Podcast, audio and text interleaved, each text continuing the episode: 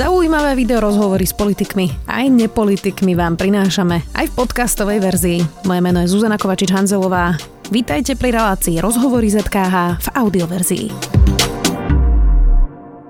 Hovorí, že s reformami treba začať čo najskôr, navrhol 5 reformných priorít, makroekonomickú stabilitu, vymožiteľnosť práva, lepšie podnikateľské prostredie, efektívnosť verejnej správy a vzdelanie, vedu, výskum a digitalizáciu. Lídrom plánu by podľa neho mal byť premiér Matovič, ten zatiaľ mlčí. Na sociálnych sieťach píše o prekvapení pre krajinu s hashtagom Lepšie Slovensko. Ivan Mikloš, ekonom, bývalý minister financií, vítajte. Dobrý deň. Na začiatok zacitujem europoslanca Michala Šimečku, ak dovolíte. Už sú to 2 týždne, čo moja kancelária požiadala úrad vlády cez infozákon o všetky dostupné informácie k balíku reforiem za európske miliardy. Dnes vyprší zákonná lehota, stále neprišla žiadna odpoveď. Takí Francúzi už pritom majú svoj reformný plán týždeň na internete aj s presnými číslami a prioritami, dokonca aj s anglickým zhrnutím v hlavných bodoch. Vy rozumiete tým tajnostiam?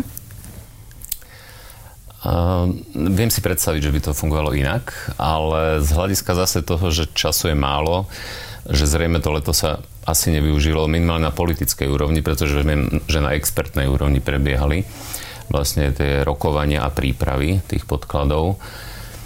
Tak zrejme teraz už, lebo sám premiér ohlásil, že bude široká aj verejná diskusia, v lete nakoniec nebola. Takže teraz už si myslím, že už asi naozaj iná cesta nie je ako nejak zhrnúť tie návrhy expertov a dosiahnuť nejakú politickú zhodu na nich. Či je optimálne riešenie utajovať to, nedať to na diskusiu verejnosti, to sa obávam, že skôr nie ako áno. Aj keď chápem isté rácio pozadí, že možno chcú mať kľud na tú diskusiu a nebyť pod tlakom, pod vplyvom. Ale viem si predstaviť, že by to bolo robené aj inak a lepšie. Možno, že je stále šanca ešte na širšiu verejnú diskusiu aj v tom zmysle, že vlastne toto bude akýsi predbežný návrh do 15. októbra a potom ten definitívny by sa mal predkladať na jar, myslím, že do apríla. Čiže na jednej strane je vždy dobré, ak existuje aj širšia diskusia, ak aj verejnosť má možnosť o tých veciach diskutovať, posudzovať to.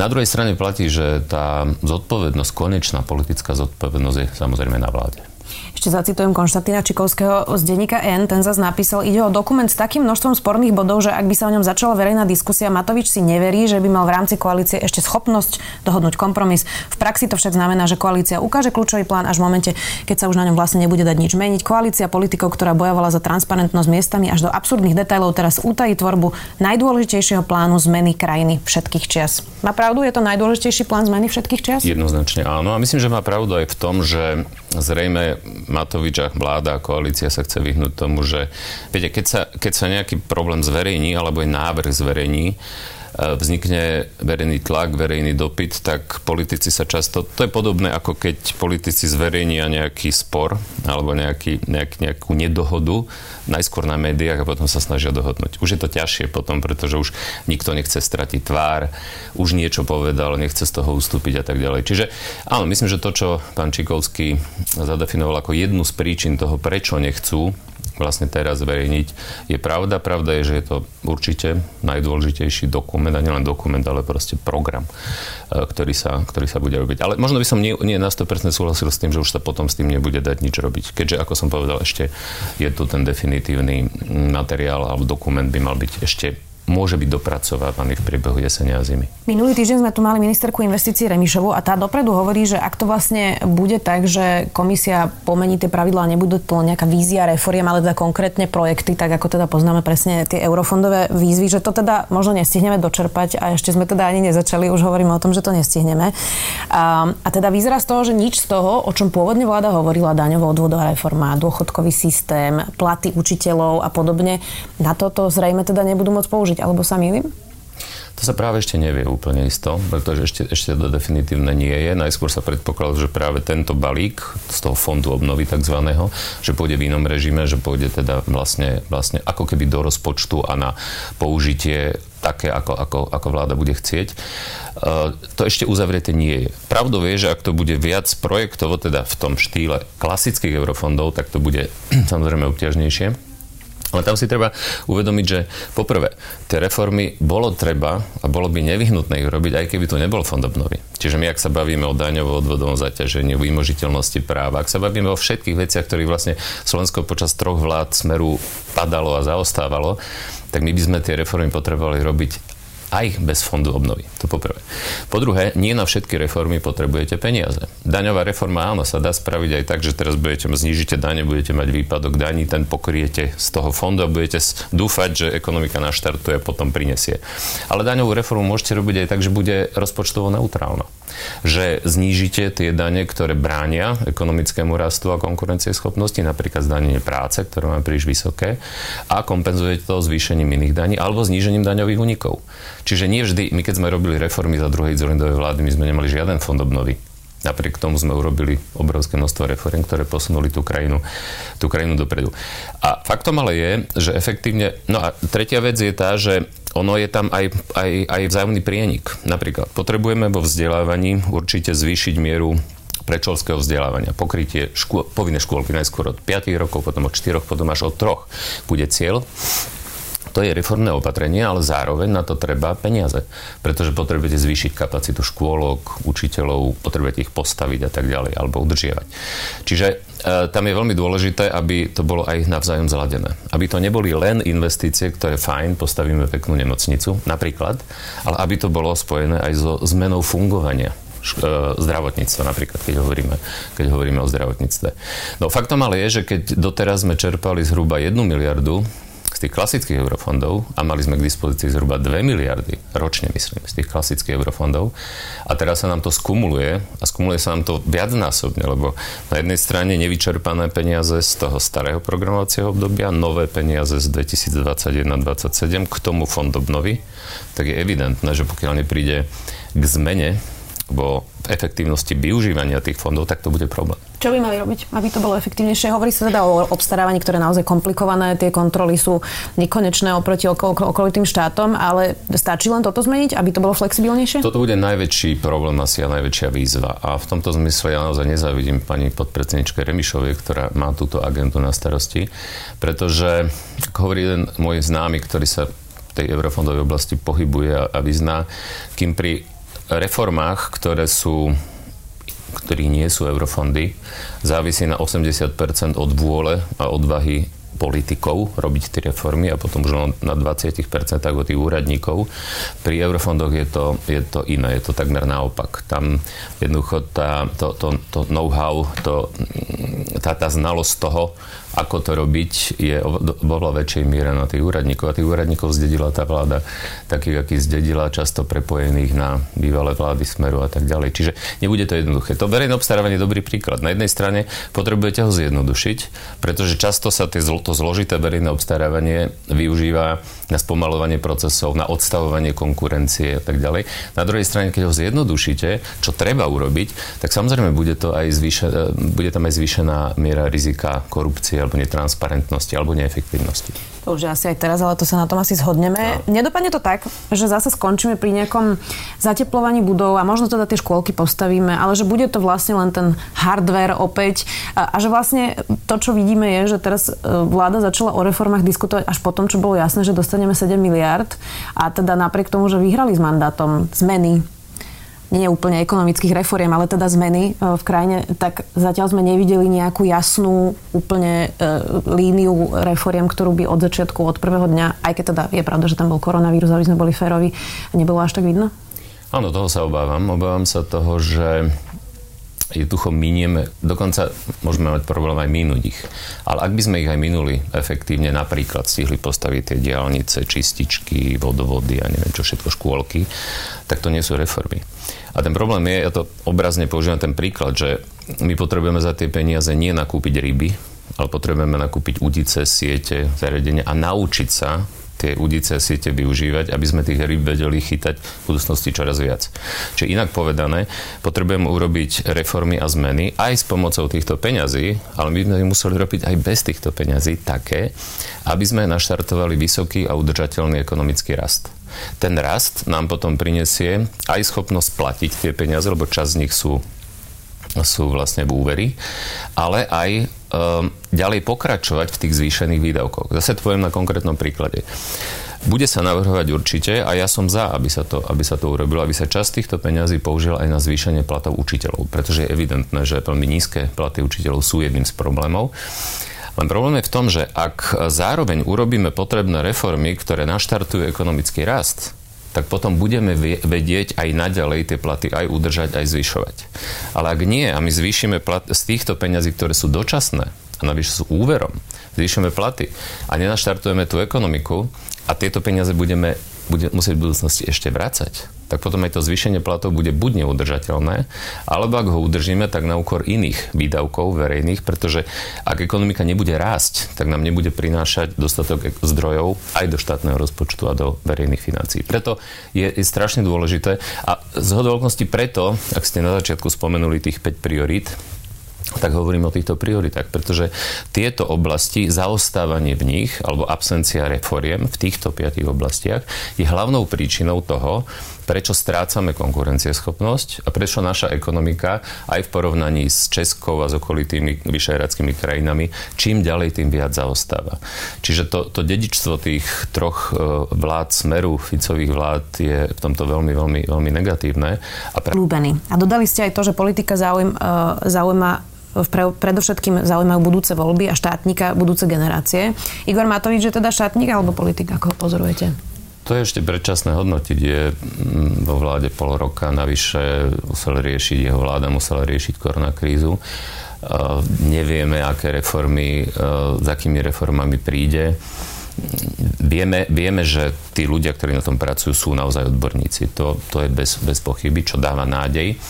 A navyše, ale keby sme dnes poznali ten program, dokonca aj keby sme poznali už, aká je zhoda na tej koaličnej rade, teda čo politici prijali za svoje, ešte je tu veľmi dôležitá vec a to je implementácia. Jedna vec je niečo pekne napísať na papier, druhá vec je to aj v praxi presadiť a nielen schválením zákonov, pretože schválenie zákonov napríklad alebo prijatie iných opatrení je zase len prvý krok. Druhá vec je, ako to bude naozaj v praxi fungovať. Ten dokument má inak teda vraj okolo 100 strán, ktorý odborníci za leto pripravili. Vy ste už nejakú časť videli? Nie, ja nie som v tom tíme tých expertov. Bolo zverejnené, že je 8 pracovných skupín, ktoré vedú technokrati, teda vedú ich odborníci, najmä z Inštitútu finančnej politiky, ktorý má výborné renomé a je zrejme najkvalitnejším takým think tankom, povedal by som, ekonomickým a vládnym. Len ja ten problém vidím v tom, že v konečnom dôsledku reformy sú oveľa viac politická výzva ako technický problém. Čiže z hľadiska technického, z hľadiska toho, čo treba urobiť, to vieme, to tí experti vedia. Oveľa ťažšie je ako to, čo je potrebné urobiť, potom naozaj presadiť aj politicky, ale aj z hľadiska tej implementácie. A to jednoducho preto, že reformy vždy sú ťažké a nepopulárne. Ľudia majú averziu k zmene, averziu k riziku, čo je prirodzené ľudské správanie. Tí, ktorí profitujú z nereformovaného, deformovaného systému, tí na tom profitujú, sú organizovaní, majú ekonomickú silu, politickú silu. Ani úradníkom sa do zmien veľmi nechce, pretože to je práca navyše, neznáme veci. Proste reformy sú vždy veľmi ťažké. V každej krajine, pozrite sa vo Francúzsku, keď išli urobiť malú zmenu v dôchodkovom systéme, čo to vyvolalo. A preto vlastne reformy sú vždy oveľa viac politický problém a politická výzva ako technický problém. A my dnes zatiaľ vieme len to, že vláda najala schopných odborníkov, aby vyriešili tú technickú stránku problému. Na druhej strane, vy ste boli poradcom na Ukrajine.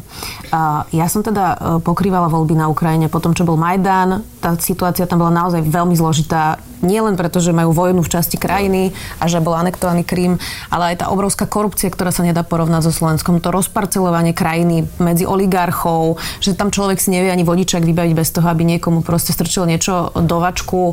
Zlá infraštruktúra, množstvo ďalších ako keby naozaj hlbokých problémov. Nie je trestuhodné, že Slovensko v podstate takéto problémy vôbec nemá. Debatujeme tu naozaj roky, možno už 10 ročia o reforme školstva a doteraz ju nikto neurobil a nemáme vojnu, nemáme tu také problémy ako napríklad na Ukrajine? Presne tak. Trestuhodné je predovšetkým to, že sme premrhali od roku 2006 vlastne tu necelé 2 roky vládla vláda Ivety Radičovej, ale 12 rokov tu vládli vlády Smeru. Smer vládol v období hojnosti ekonomické, keď po reformách dvoch Dzurindových vlád sme mali rekordné ekonomické rasty, keď objem peňazí, ktoré prichádzali do verejných financií, bol dvojnásobný nárast tých peňazí oproti priemeru Európskej únie. Tieto časy sa jednoducho prehajdákali doslova keď sa nerobili potrebné zmeny, potrebné reformy, naopak ešte tie staré sa deformovali, žilo sa z podstaty na úkor budúcnosti. A dnes vlastne každý, myslím, že to vidí, že vo všetkých tých porovnaniach medzinárodných rebríčkoch sa prepadávame, špeciálne čo sa týka vzdelania, čo sa týka, teraz bol zverejnený Global Innovation Index, index globálnej inovácie, kde sme na 39. mieste. Česká republika je napríklad na 25. mieste. Estonsko je na 26. mieste.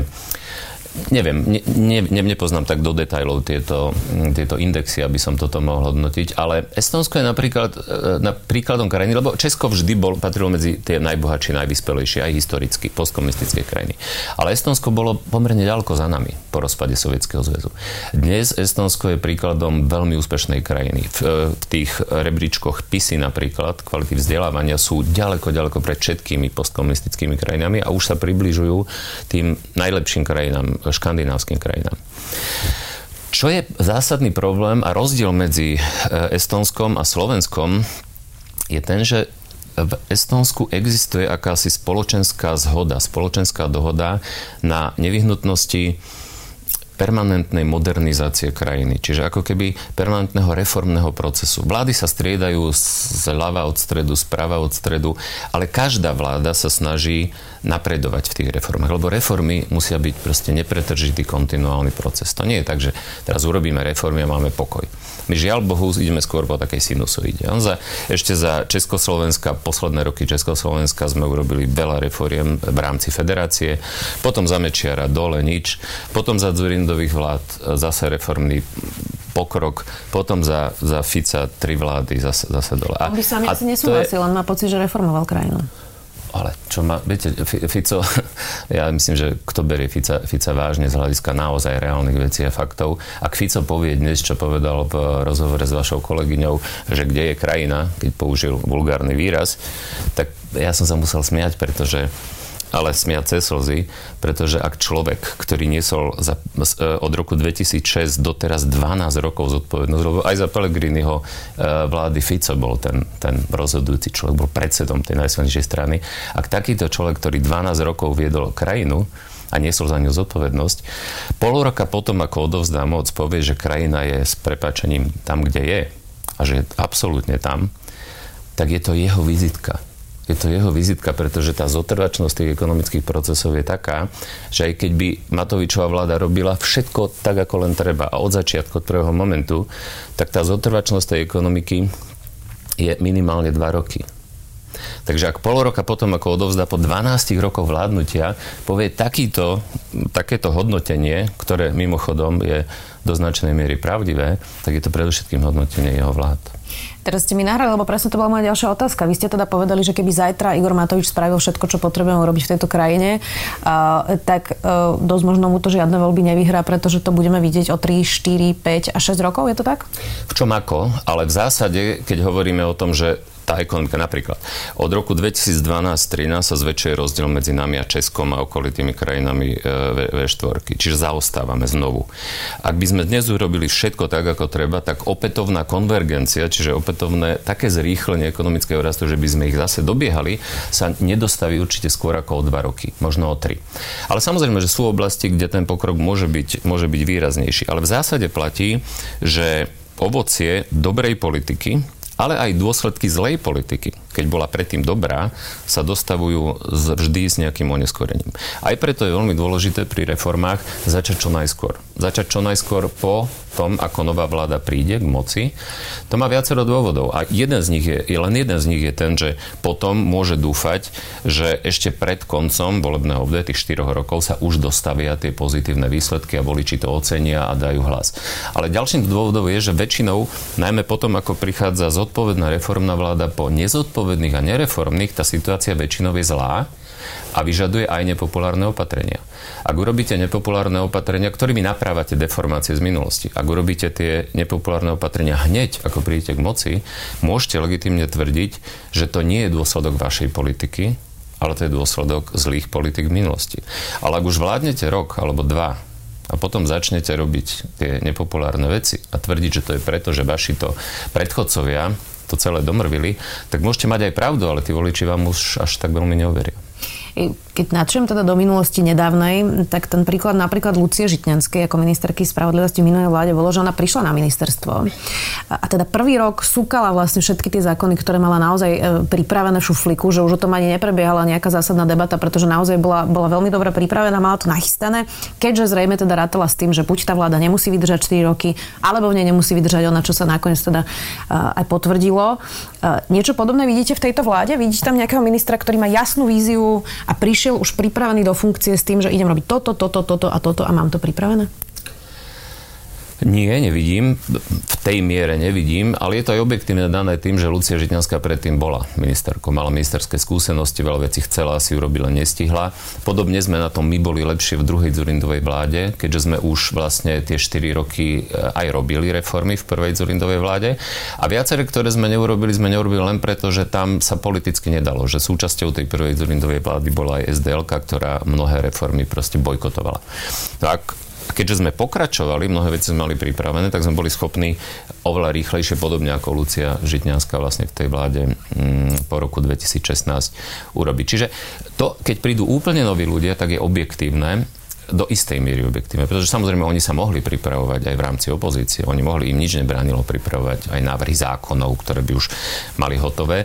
Na druhej strane treba povedať, že v opozícii je to ťažšie, pokiaľ nemáte ten aparát tých úradníkov a nemáte aj tú skúsenosť z vládnutia, lebo aj vládnutie je špecifická činnosť a keď niekto nikdy nevládal, pokiaľ v dnešnej vláde nie je nikto, kto predtým by bol ministrom, Sulík bol predseda parlamentu v tej Radičovej vláde, tak samozrejme, že potrebujete istý čas, aby ste sa aj trošku rozpozerali. Ale to neznamená, že tie potrebné reformy treba odkladať rok od dva.